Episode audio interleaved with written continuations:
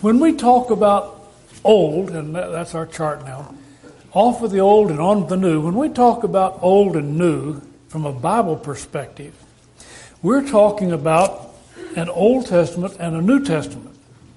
Now, the, the Jewish people, even today, do not acknowledge an Old Testament. Christians acknowledge both. We acknowledge that there is an Old Testament and a New Testament. And as a matter of fact, as you read in the scriptures, in the New Testament in particular, you read that there was going to be a New Testament opposed to the Old because the Old Testament was a law written in stone, in tables of stone. Now we know what that was. That was the Ten Commandments given on the Mount uh, Sinai.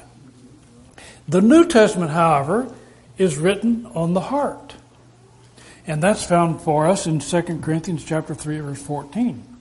When Jesus was on this earth, he didn't talk about a New and Old Testament. But he did, just before he died, he had what we call the Lord's Supper, which we observed this morning. And he said when he, when he passed the cup, which is unfermented fruit of the vine, grape juice, he said, This is the New Testament in my blood. So now he's talking about a New Testament. And in uh, 1 Corinthians chapter 11 at verse 25, when the early church was partaking of the Lord's Supper, they were calling this also the New Testament in his blood. And Hebrews, the writer of Hebrews talks about it being the New Testament. So what we have are 27 books that we call, in our Bible, that we call the New Testament. And it's also called the gospel. And that's an interesting word because the word gospel means good news. Good news. It's always good to have some good news. The, if, if you talk to a individual of the Jewish persuasion that rejects the New Testament, they don't call their books, the 39 books in the Bible, they, they don't call them the Old Testament. As a matter of fact, they resent that that you call them that. They call the their books the Tanakh. And that's taken from, from three different words. And these three different words are represented by uh, some, some uh, consonants. And the first, the first two, the T, T-A, if you were to read this, the uh, Hebrew actually didn't have any uh, vowels. They just had consonants. But, the, but in, in getting that word, which means their, their books, the, the, the 39 books that we call the Old Testament, they call it the Tanakh. And the, the TA means the teachings, which would be the law, the law of Moses, etc. And then the, the NE stood for the Nephilim, or the prophets. And then the KH stood for the writings, like Job and Psalms and Proverbs and so forth. So they, they call that the Torah. So when they're talking about their Bible, they're talking about the Torah, or they're talking about the 39 books. And when we talk about the 39 books, we call them the Old Testament. Old and New. Now, our text this morning had to do with putting off the old and putting on the new. That doesn't mean that we dispose of the Old Testament and only cling to the New Testament, but does mean that the, the New Testament applies to us in our lives and what God expects for us and what we have come to anticipate with, with great anticipation.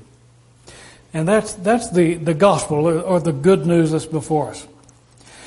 Now, the Bible says that we put off and put on. And humanity has reached the point, has always been there, that we like to have a, a new start. We like to have change. We like to we like to put off old and put on new. We, we do. The month of January is from taken from the uh, the Roman god Janus, Roman Greek god, and that's the god that had two faces, looking backwards and looking forwards. So January is the, the month that looks back and looks forward. So we're looking back at the old, basically. That's what we, we intend to mean by that. And we're looking forward to the new. What we're actually saying is we would like to do something different. We'd like to make some changes in our lives. Isn't that correct? So, the 1st of January, we usually hear people talking about let's make some resolutions. Let's do some new things. Let's, let's get rid of some old things. And in those resolutions, we sometimes make a list and say, okay, I want to change. I want to make a change. I want to tell you, before we get started here, I know everyone in this audience wants to make a change in your life of some nature. You want to make a change. That's why you're here. That's why you're here. And I want to tell you that there's power for you to change. And I want to show you what that power is in just a minute. But generally, when we come to January the 1st, civilized society says, okay, let's make a list of resolutions. Now, watch this. During the week, I, I submit some charts to Kathy Kearns, and she makes some charts for me. And then on Sunday morning, John gives me a little pointer, a little remote, and I can point up at the chart and change it. You've seen me try to do that. Today, I'm going to point to Ron and say, Ron, change it for me. Because I, I forgot the changer. I think I may have taken it home with me. So, will you change the chart for me, Ron? And let's look at this. New Year's resolutions. In, in the 1980s, there was a there was a a film, a movie, and it was called Airplane. I don't know how many of you can remember that movie called Airplane, but it was a it was one of the most popular movies that was made in the 80s. And it had a couple of very popular actors in it. One was Lloyd Bridges, and the other was Leslie Nielsen. Really. And the airplane, the, the, the scene was that there was an airplane full of passengers that could not land, was having trouble landing because they were having trouble with the airplane and with some of the pilots. And on the ground, Lloyd Bridges was the manager of the airport and he was in charge of everything. And some of the most memorable scenes in that was that Lloyd Bridges was in, in under such pressure that he made some some uh, remarkable statements that, that we just are memorial remember, memorial statements. anyway, he was under such pressure that he came he came into where they were they were trying to get the plane down and came into the control tower and he pulled out a cigarette and he said, This isn't a good week to quit smoking. and so as the scene went on and things got more tense, he pulled out a, a tube of glue and he said, this, this is not a good week to quit sniffing glue. So, and then after a while, he pulled out some pills and he said, this, this, isn't, this isn't a good week to quit amphetamines. Anyway, the point is, we make resolutions and say, I'm going to change this. And then we get under pressure, and what do we do? We don't change it. We say, well, okay, and I used to make resolutions too. I used to make lists. Number one, I'm going to be nicer to my sister. Have you ever said that? Nicer to my little brother? I'm going to be more patient. I'm not going to lose my temper as quickly. I'm going to eat less. I'm going to go on a diet. I'm going to exercise more. I'm going to stop smoking, maybe. I'm going to quit alcohol and drugs. I'm, I'm going to read a book. I'm going to hear no evil, see no evil, speak no evil. So we make all these resolutions. And, and a, a, a uh, survey said that when you make a resolution, 46% of the population who makes a resolution will be able to keep it. 54% will not. Now, if you make several resolutions, you, you can see that this thing compounds itself. Those who do not make resolutions, only 4% of the population will make any change at all in their habits and life. So, if you don't make a resolution, resolution at all, you're probably not going to do anything. What we're talking about, what I want to talk about with you today is that I know you want to make a change in your life. I know that. I want to make, I want to make changes in my life too. I'm not always happy with Bill.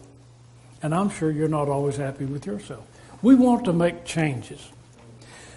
But to find the strength and to get through the time when we really get under pressure and make that change, that's where the rub comes. How do we get that done?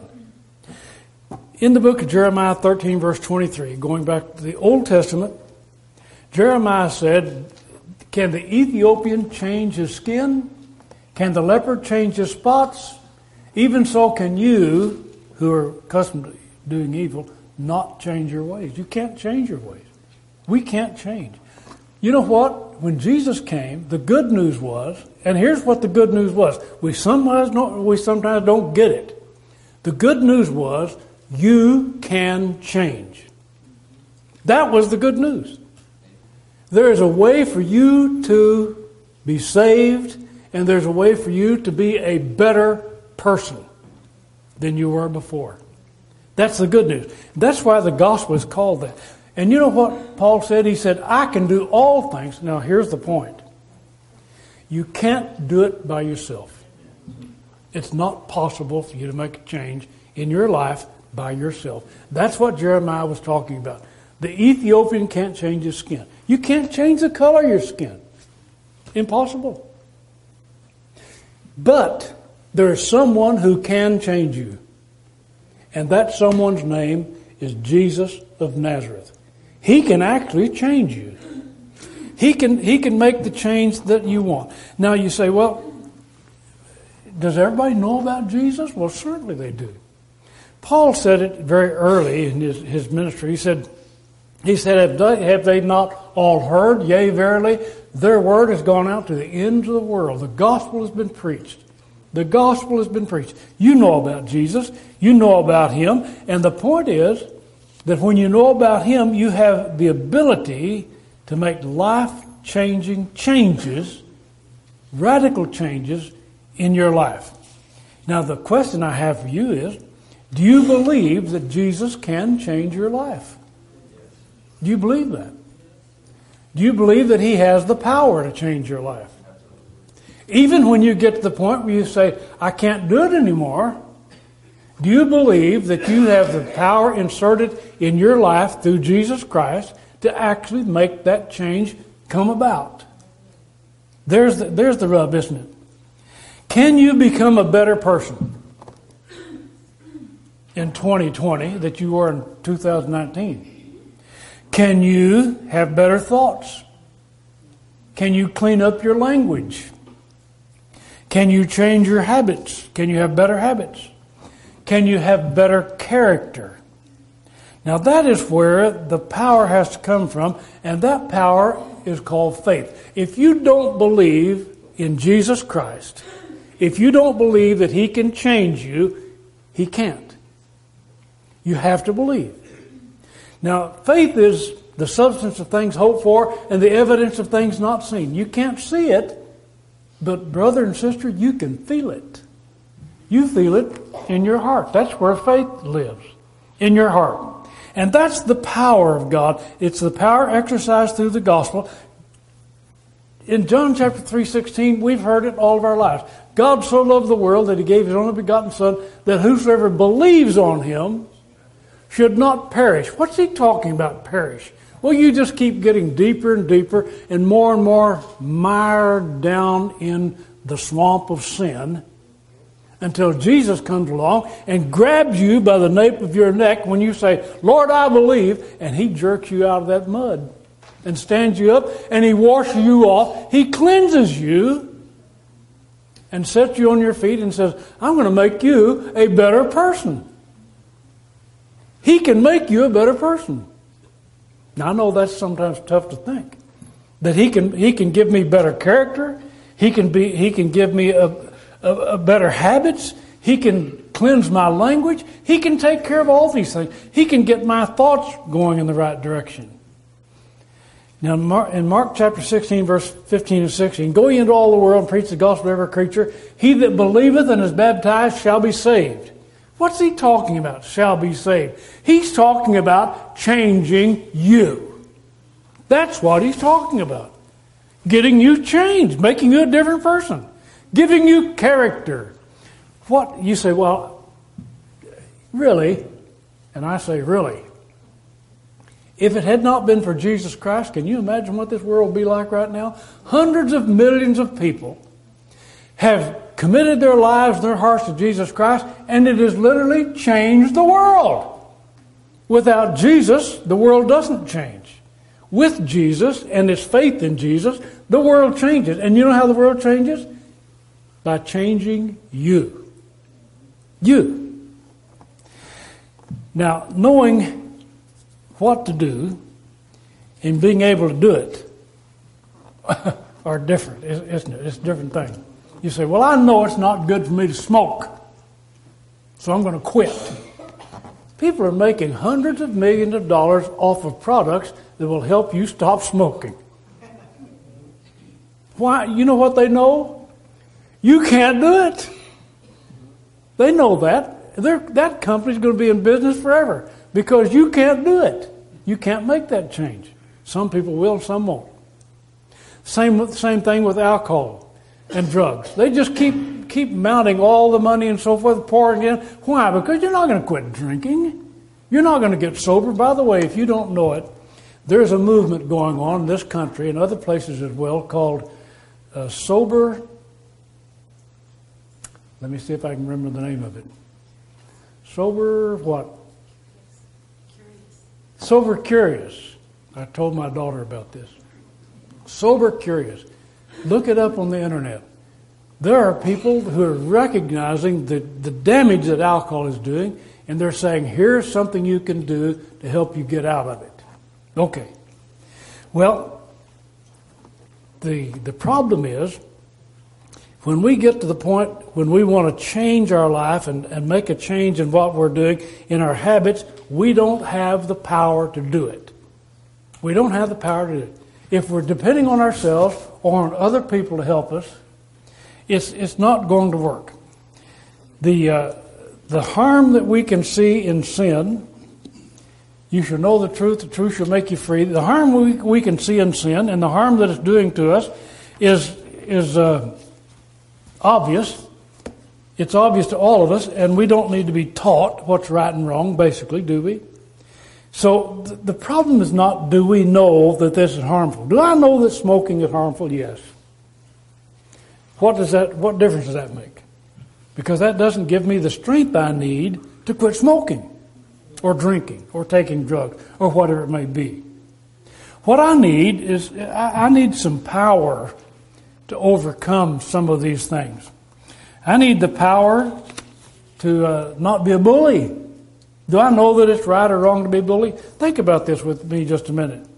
It's not a matter of intelligence. It's not a matter of whether I can figure it out or not. It's not a matter of whether or not I know it's right or wrong to be selfish. I know that's wrong, don't you? Sure.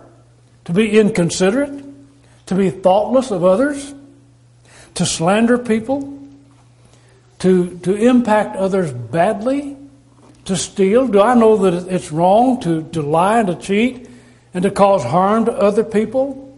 Sure, I know that. I know that. That's not the problem. Now, how do I change my habit? How do I change not lying? How do I change not stealing? How do I change not, not slandering other people? These, my friends, are issues of the heart. Neither circumcision nor uncircumcision availeth anything, Paul said, but faith that works by love. And you know where love exists? It's a heart issue. It's not a head issue. I know right from wrong. You do too. But we, we need to be able to find some way, some power within us that reaches our heart and says, okay, here's where I can feel the power that will lift me above these problems and make me change. Here's how I'm going to change. I want to change from being something I don't want to be to being something I want to be. And there's where we have to figure out how do we get the power to do that. You say, well, maybe I can get a friend that'll help me. Maybe my parents will help me. Maybe my children will help me. Somebody help me. Somebody is ready to help you. Jesus. Now, you say, yeah, but I want somebody, I, I want somebody closer than that. You can't get anybody closer than Jesus. Open your heart. Now, the only way you can feel the power is through the Word. I'm not ashamed of the gospel of Christ, for it is the power of God unto salvation. So you need to open your heart to the Word, to the to the Word of God. Let let the Word come in. Let the Word, let the Spirit of God flow in, and then let Jesus give you the power, the energy to make the change. He can give you the power to propel you past your environment. It, it's hard sometimes for a person to, to have character when they're around people that have no character. It's hard to have good character when you're associating with people with bad character. If you lay down with dogs, you're going to have fleas. You've heard that. But still, Jesus can lift you above that.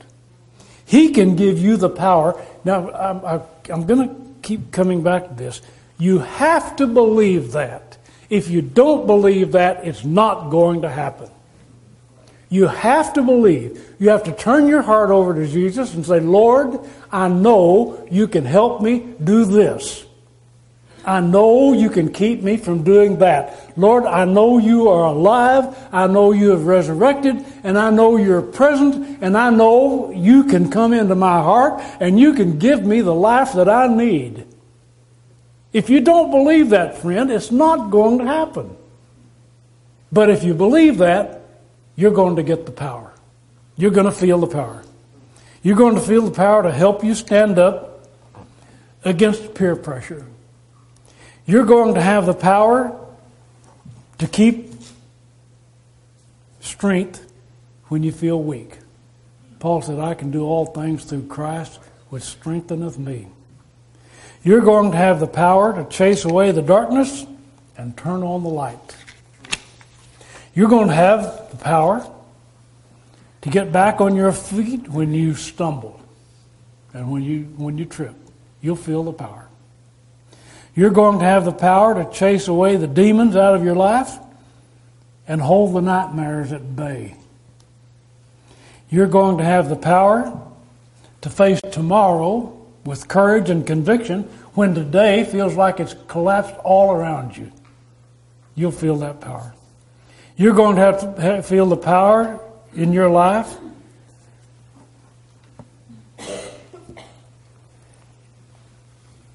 to feel the spark that will start the fire again that has gone out in your faith. You'll feel that power. You're going to have the power to put your life in the hands of someone who loves you and cares for you and will help you. You know who that power is? Jesus Christ. I used to work for PG&E. You ever heard of PG&E in California? Pacific Gas and Electric. And I, used to, I worked in the electrical department, and uh, I was I wasn't very high on the totem pole. I did all the grunt work. But we would sometimes we would go up to what we call the power plant, a big place where the, where the energy was being made. The plant was producing the power and then putting it on the lines and sending it out in, into the community. The power plant. You know where your power plant is? It's in your heart. And you know who's there generating the energy you need? It's Jesus of Nazareth. He's our power plant. He's our energy. He's our spark. He's our light and He's our hope. If you believe on Him with all of your heart, and that's what Philip told the eunuch when he was in the desert with him and he got up in the chariot and the eunuch was reading the Old Testament. And the eunuch said, Hey, who's this guy talking? Who's he talking about? Of himself or some other man? And Philip began to preach unto him Jesus. And the man came to water and he said, Hey, here's water. What does hinder me to be baptized? And Philip said, You may if you believe with all of your heart that Jesus is the Christ. And we're told in Romans chapter 10, verse 10, if you believe in your heart that he is the Christ, and with your mouth confession that he is the Christ, you shall be saved. What does saved mean? It means you can make the change you need to make in your life. Let Jesus come into your heart. Let him start making those changes. How do you do that? Read the scriptures. You've been reading the scriptures lately? Read the New Testament. Read Matthew, Mark, Luke, and John. Read about Jesus. Read then the, the rest of the epistles, but read and feel, open your heart. Read with your heart. My sister, when she was dying, she said, Bill, I don't understand your faith in Jesus Christ. And I said, Pat, what's the problem? He said, Well, I read the scriptures and I'm not getting the same thing out of them. And I said, You need to be reading the scriptures with your heart. If you're reading the scriptures with your head, you're not going to get it. Open your heart and say, Lord, tell me what to do. Tell me where I am, what I need to do. Fill my heart with your word. May God fill your heart with his word and give you power to make the change you need to make in your life this year and every year. Let's stand and sing together the song we selected.